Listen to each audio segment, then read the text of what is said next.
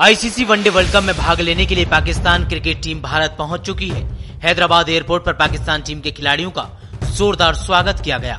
वहीं पाक खिलाड़ियों के रहने सहने से लेकर खाने के मेन्यू का विशेष तौर पर ध्यान रखा जा रहा है। रिपोर्ट्स के अनुसार, पाक खिलाड़ियों को खाने में ज़्यादा प्रोटीन वाले आहार दिए जा रहे हैं। नॉनवेज के तौर पर खाने के मेन्यू में चिकन, मटन और मछली को शामिल किया गया है। पाकिस्तान टीम के मेन्यू चार्ट में इस बार grilled lamb chops, mutton curry, butter chicken और ग्रिल्ड फ़िश शामिल है।